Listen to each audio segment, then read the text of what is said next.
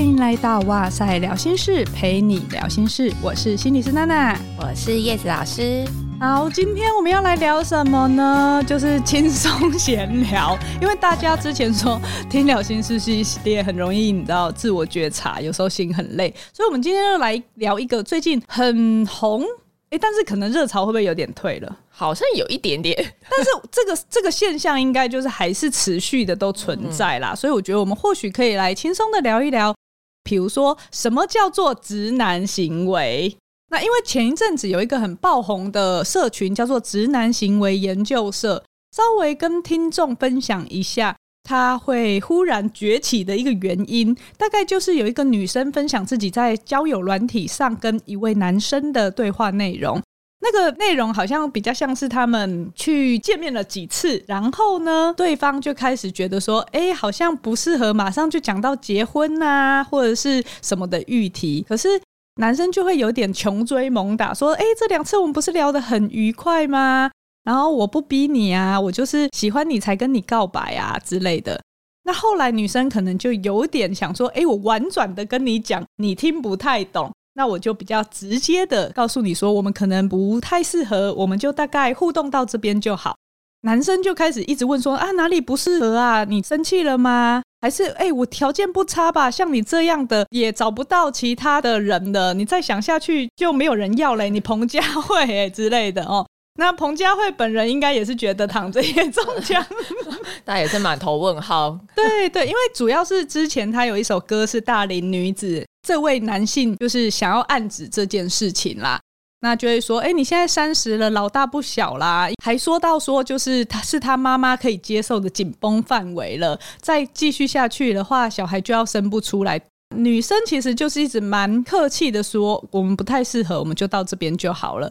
男生就是可能隔几天继续问说：“哎，你气消了吗？其实我觉得怎么样？我有车子也有房子啊，不要浪费时间吧。”女生还是非常就是有礼貌的跟他说：“哦，如果让你觉得有错觉，我也觉得很不好意思，谢谢。”但是呢，这一些对话就是上传到那个社群以后，就引起大家的热烈讨论呐。想说，哎，怎么会有人就是别人已经这样回应了，可是你却还自以为幽默，然后看不太懂拒绝的样子？这个现象呢，就好像蛮值得讨论。当然，我觉得还是要稍微澄清一下，所谓的直男，就是我们之前会说他其实叫做异男，异性恋男生，英文叫做 straight。对，好，我们感谢那个品析精准的发音。那它的本意呢，原本是比较没有负面意涵的词，不过好像随着越来越多人去讨论，然后好像有点标签化了这个直男的词以后。变成是比较不懂女生的心思，反应迟钝、不贴心，然后又自以为很幽默之类的特质，常常会说出让女生觉得很翻白眼的一些话。就是我们刚刚提到的那个彭佳慧事件，可能只是一个小小当初爆红的影子。其实后续我看他在那个社群中还有一些比较热烈讨论的部分，大概都脱不了这个核心呐、比如说穷追猛打、不懂拒绝，甚至在这个对话的过程中，有一些让人觉得很不舒服的状况。这次的主题虽然是针对男性，其实女生有时候也是会有一些子女行为啦。比如说，像之前很红的哥吉拉事件，其实也是有一种当事人有点不了解她老公在想什么，而做出不尊重对方的行为的事情。她当初用“直男行为研究社”这个命名，她并没有要去丑化异男的意思，只是因为一些爆红的事件而变得好像有慢慢这样子的脉络。但是我相信，其实它的核心在讲的是我们怎么样跟别人互动。社会上、世界上还是有很多一般的直男，哈，我们的各自的老公也是直男，是 对。可是我们会很容易只注意到这些极端值，所以也是要提醒大家的是，这是我们的注意力的偏误，还是有很多无辜、可爱、呈现适当社交技巧的直男们，还是很多在这个台湾的生社会生存着，哈。我们在做这个企划的时候，想说我们都是女生嘛，我们不能只用以我们女生的观点来看这件事情，好像有点不公平，所以我们就去找了几位差不多大概二十几岁这个年龄层，会开始想要有一个伴侣，然后陪自己可能长期稳定感情的这个阶段。我们就问问看这些男生，他们对于看到这个讯息以后的想法。他们说，其实他们也会觉得这个讲话方式会比较像很烦的朋友。男生其实也并不喜欢哦，但是男生可能就会直接选择呛回去，不会那么委婉。男生可能就会直接说：“哎呦，你白痴哦，懒得跟你说话等等。”哦，那这是我们收集到男生那边的资讯。如果以一般女性的角度，你觉得？我觉得一般女性的角度当然是会觉得 我讲不听啊 都没听呢。对，那种被贬低的感觉是很明显，所以我觉得某一部分也是为什么这一篇会引起这么大的共鸣，就是包含不只是女性看到会有感觉，包含男性看到其实也会觉得是很烦啊，怎么就是你白痴哦这种的回法，就是因为觉得哎，我觉得它是很一致的，都会让人家觉得是不舒服，然后有种被贬义的感觉。好像自己被挑缺点，而且那个缺点还是你没有办法改变，因为年龄就是一天一天在长啊，我怎么办？哦，对，所以我觉得你刚刚讲到一个关键，就是在这个互动的过程中，对方的感受是被贬义的，它并不是一个互相尊重的对话方式。嗯，可是显然这个人他并没有觉察到自己正在用这种方式跟人家对话，所以会感觉到很自我中心。其实很明显的，无论是在跟男性或女性或任何人对话上，你会知道他的社交技巧可能是有一些困难的。嗯，那这个现象应该不只是特别被放在直男上啦。不过，我想他今天要跟别人发展出来进一步的关系的话，可能就会先让人家觉得不舒服而回绝掉了。对啊，因为一般来讲，其实我们会想要亲近的人，或者是让我们感觉舒服的人，或者是这一段互动、这一段关系是有一些正向回馈的。那不管是在可能是精神上啦、心灵上啦，或者是实质层面上，嗯，就是我至少是轻松自在。我跟你相处的时候，展现我最原本的样子，嗯，我并不会受到你的这一些批评啊，或者是觉得不舒服的，对啊，或者是我要担心说，哎、欸，我现在的这个表现行为会不会被你批判？其实一般来讲，我们都不太会想要持续跟一直批评我们的人互动。我们可能哎，发现有一两次这样子的贬义批判时的时候，我们其实一般来讲，通常就会默默的退开，或是拉开距离了。嗯，所以其实连当朋友都有困难了，更何况你还要跟这个人去发展亲密关系，然后要长时间的相处，其实是会让人家很退步的。就像我今天如果去百货公司买一件衣服好了，我就拿起一件衣服，可能前后看了两三次，那就店员就走过来，好，店员就跟我说。啊，今天的业绩还没有到标啦，问我要不要带这一件回家。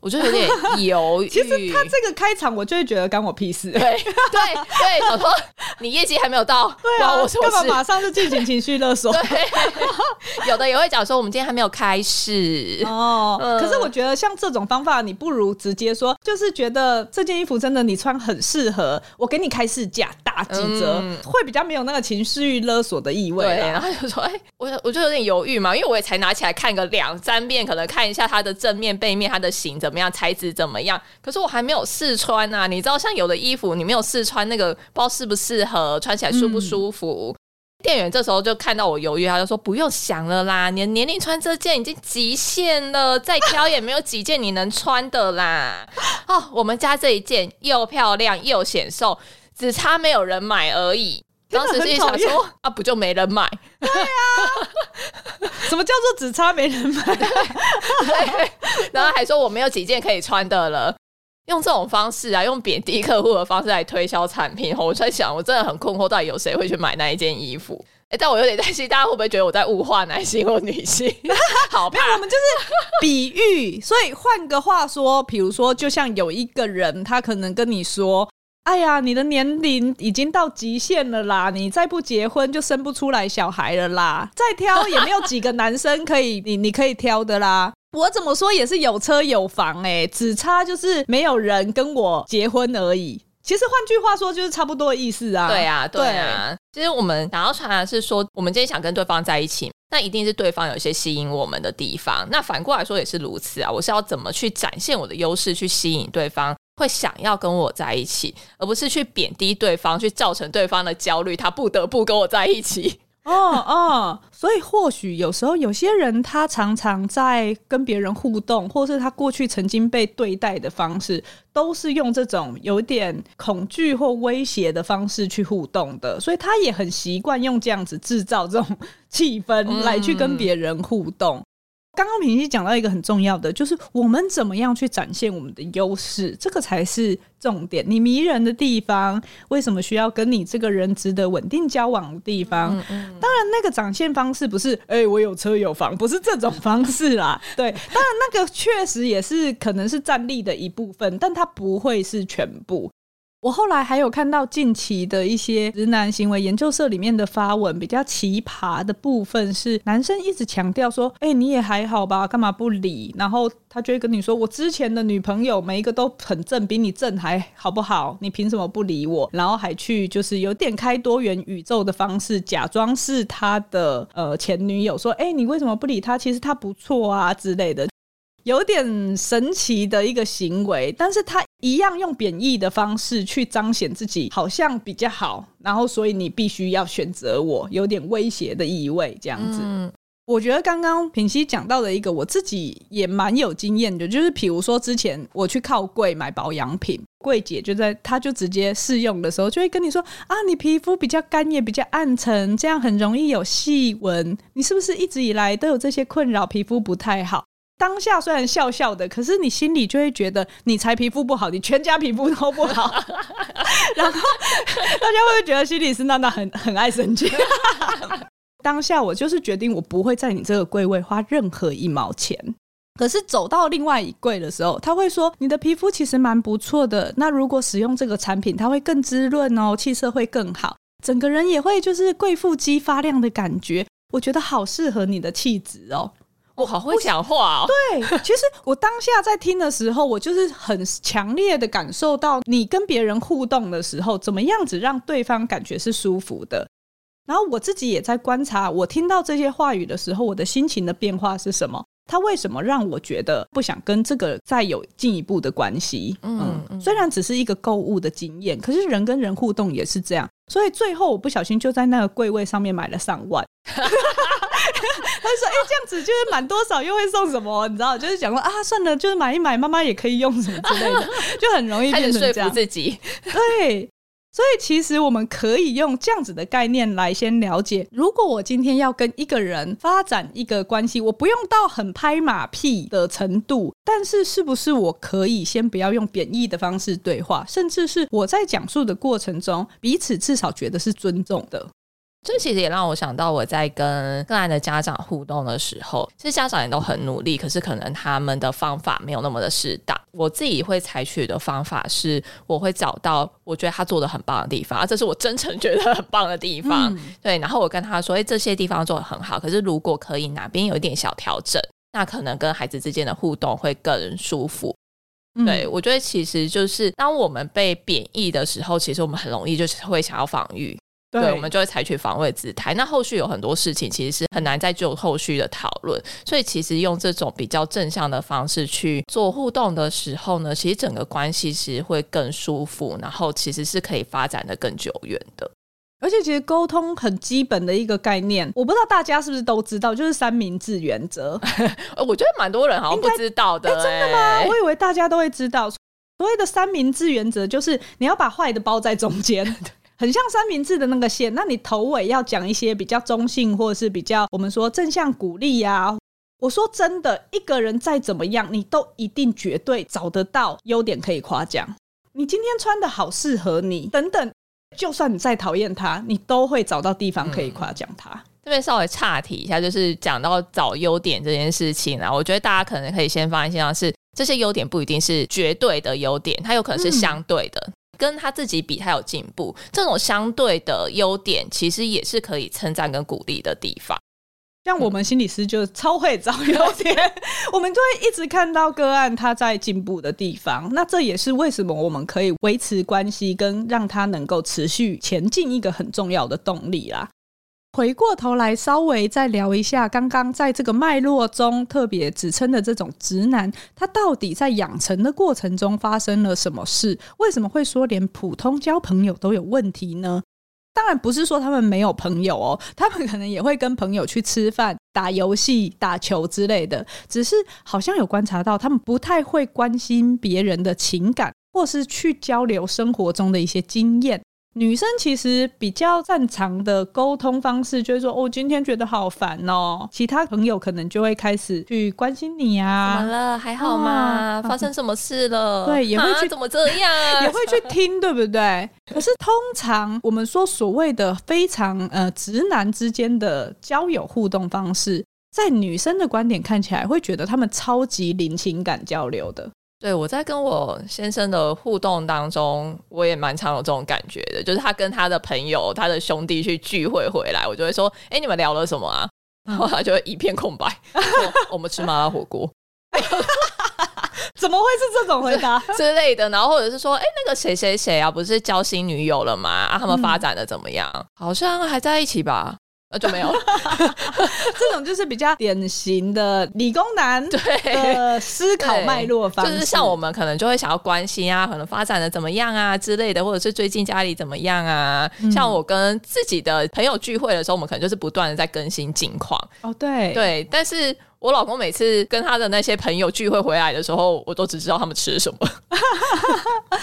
我觉得社会文化上其实常常也会传达出来，或是你真的周边互动的那个状况，男生可能比较少情感表露的，嗯，他们可能在这个成长的过程中也没有机会练习到。如果他没有一些女性的朋友的话，就可能相对的在要交女友的时候，或跟别人互动的时候。才是他第一次比较长期的跟异性相处。如果他连姐姐妹妹那种或是什么都没有的话，嗯，嗯，这个时候他可能就会卡关，或者是会有一些很深的性别刻板印象是他们没有去觉察到的。比如说，他就觉得女生有很多什么样子的应该，因为他男性的角色可能常常也被这个社会赋予了很多的应该。我们不太能怪他，他只是这个部分的思考的弹性。还没有被更多元的打开而已，环境没有给他机会，或是他也不会主动的去多做更多的了解，这样，所以常常就会变成说，好像女生对他亲切一点，他可能就误以为自己有机会，然后就晕船啊之类的，然后有点想说，哎，怎么不了解对方为什么要拒绝你？嗯，我记得我之前有在网络上看到一张图片。这张图片上面呢，就是有三杯只有半杯的水。那第一杯的半杯水呢，他就写乐观的人会想还有半杯水。那第二杯就写悲观的人剩半杯水。那第三杯呢，他就写晕船的人想这杯水是不是喜欢我？就晕船的人观点都只想到这个，对，然后就觉得哦，我真的要笑翻。嗯嗯，然后我那时候看的时候，其实我们那时候心理学里面就会讲说，诶。乐观跟悲观的看同样的一个事件，同样的一个事实，就是半杯水的这一杯水，它其实我们会带着我们自己的诠释。那诠释其实就是我们自己的主观的观点。那我们对于事件的诠释就会影响我们的想法，然后呢，我们的想法就会影响我们做出的决定跟行为。所以，如果我们的诠释常常是走中的话，我们的决定跟行为呢，也可能就是比较不适当，或者是不符合社会期待的哦。比如像晕船的人觉得，哎，他的诠释可能是这杯水杯是不是喜欢我？像这样子的诠释的话呢，我们可能采取的行为就是，哎，痴痴的望着这杯水，哦或者是啊，我来请他吃个宵夜，喝个真奶好了。那你想这杯水，我想说你在干嘛？对，所以其实我觉得还是回到我们之前常常提到的啦，我们会去觉察，我们觉察到我对这个人好像有点喜欢，然后我觉得我好像很想跟这个人做更进一步的这个互动，这个是对于自己的觉察。可是我们在讲觉察的时候，它还有一个层次是，我要知道我在这个环境中处于什么状态，他人的回馈是什么，这个也是一个觉察。那我觉得，在这些互动上面有困难的时候，你会发现他没有去觉察到这个环境中的变化，或是对方的回馈是什么，所以他就没有办法回过头来调整自己的行为。嗯嗯，大概是这样。在直男行为研究社当中，很多的案例其实就是一股脑的冲。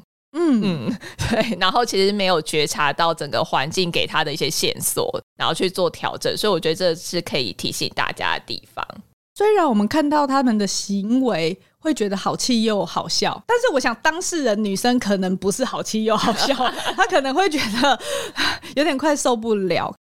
看的时候，我觉得也是会有一种淡淡的哀伤。或许真的没有人去教他们怎么样子跟别人互动，怎么样子跟人谈心。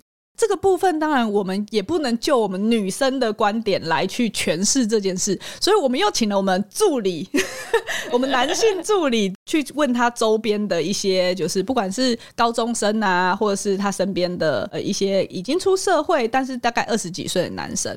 后来他就问到他的表弟。他说：“如果他们高中生想要交女朋友的话，也会观察到说，跟班上喜欢的女生聊天，很容易聊几句就聊不下去。稍微观察一下他们的互动方式，就是常常除了讲一些游戏的，不一定是女生感兴趣的话题以外，另外呢，就是他们男生的互动常常是互嘴的。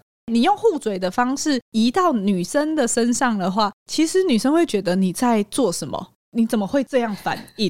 因为我自己之前也是看到一篇网络上的分享，我才知道原来年轻男性的社群使用习惯是：如果我今天觉得你兄弟，然后你讲这个，我觉得哦很北蓝呢，支持你兄弟赞啦的时候，他们是按怒。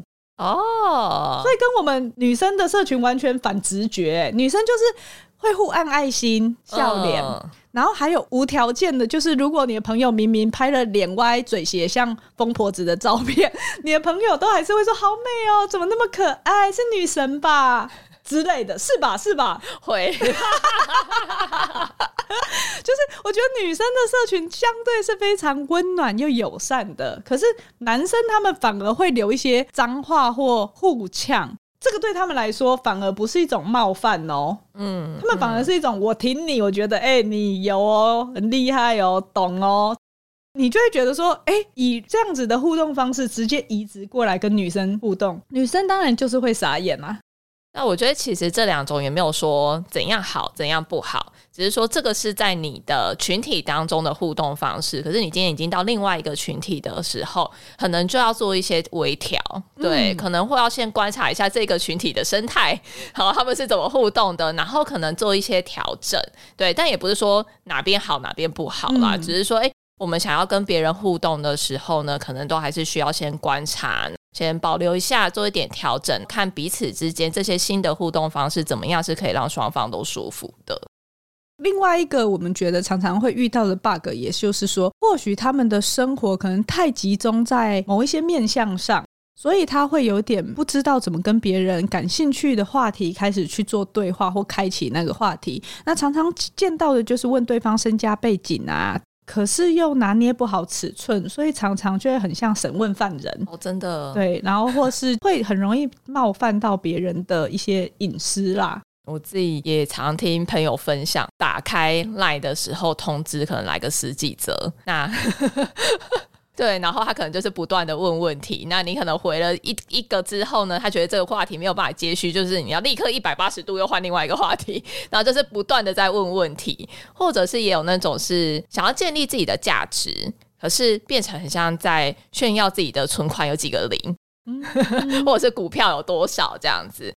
其实我的朋友也蛮多是在适婚的年龄的，所以。他们在跟这些异性互动的时候啊，可以感受得到是这些适婚年龄的男性，其实对于感情是有很大的焦虑跟挫折的。他们可能是一再的尝试，然后可是却一直失败，然后一直找不到诀窍。在我自己的田野调查观察当中，哈，有一个感觉的共同点是，他们真的蛮缺乏跟异性单纯互动的经验。或者单纯是指，因为他们现在的跟异性互动很多是带着就是想要交往的目的性，嗯，所以那种单纯互动的经验是少的。比如说，他们可能过往就是念男校，在我这个年代，嗯、还有很多的男校跟女校，所以他可能以前念男校，那可能他大学研究所又念理工科系的，就是男多女少嘛。念理工科系之后找的工作也是啊，他可能工作的场域也是，哎，女性是比较少的。加上学生时期，家长要说专心课业啊，毕业再交女友啊，殊不知毕业就交不到了。然后，可是家长如果一直催，我觉得大家多少会有一点压力跟焦虑啦。嗯嗯，时间就一年一年在过嘛，吼，他可能从社会的新鲜人变成小主管，可是他还是牡丹一只。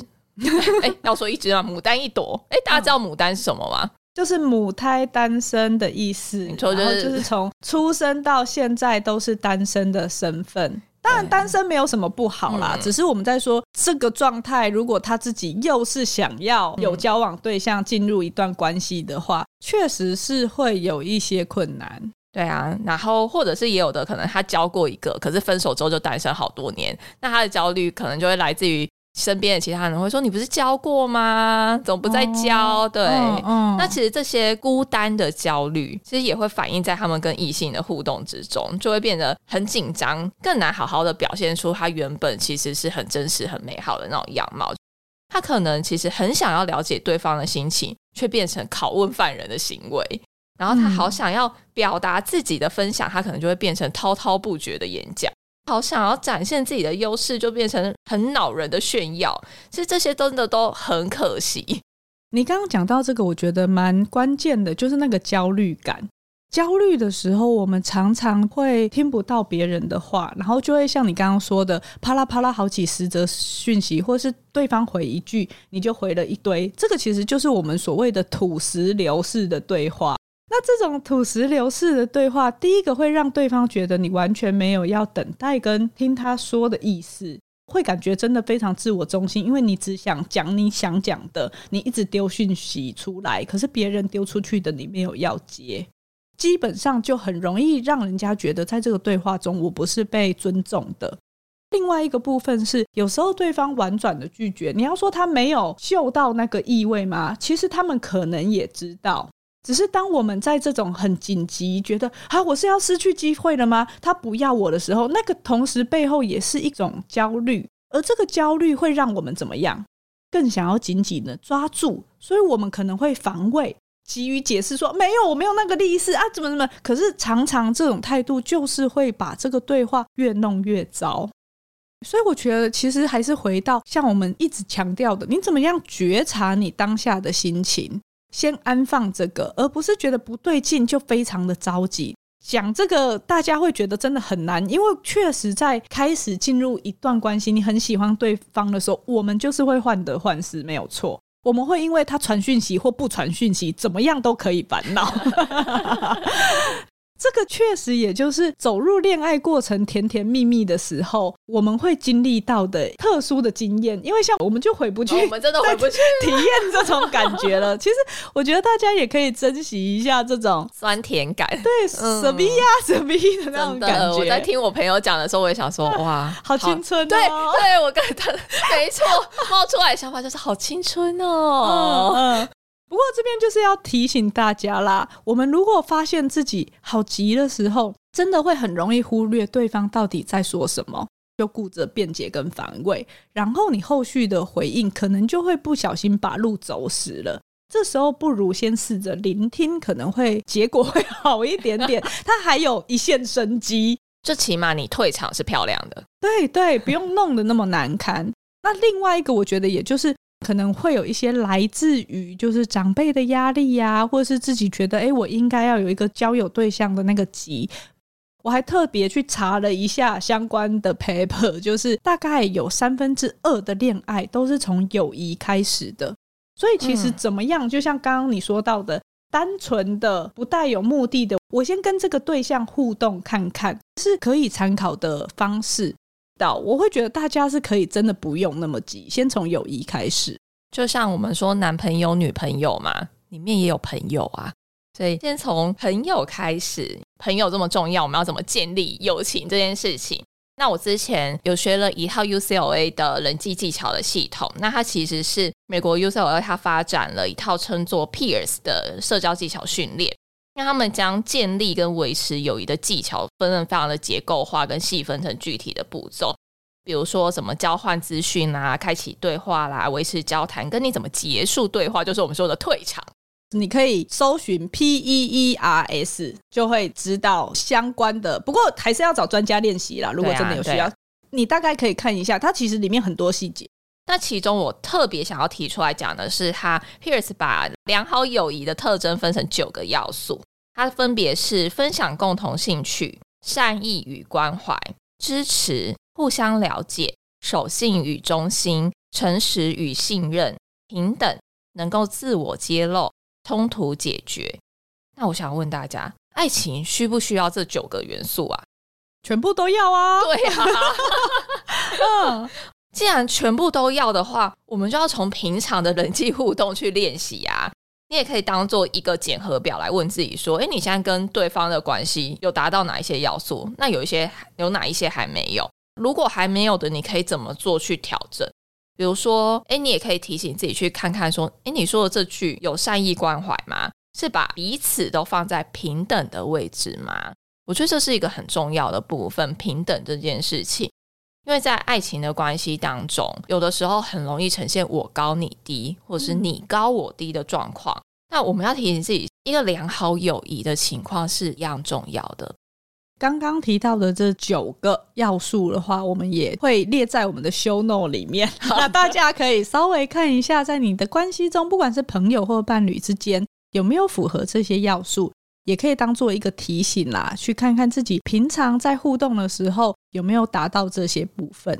最后，我觉得如果是想要再增进对于就是关系上面的部分比较实务的做法，或许是可以先从自己的情绪关心开始，怎么样子去观察自己的情绪，然后练习写觉察日记。比如说，我今天感觉怎么样？我的心情怎么样？背后为什么会有这个心情？它的原因是什么？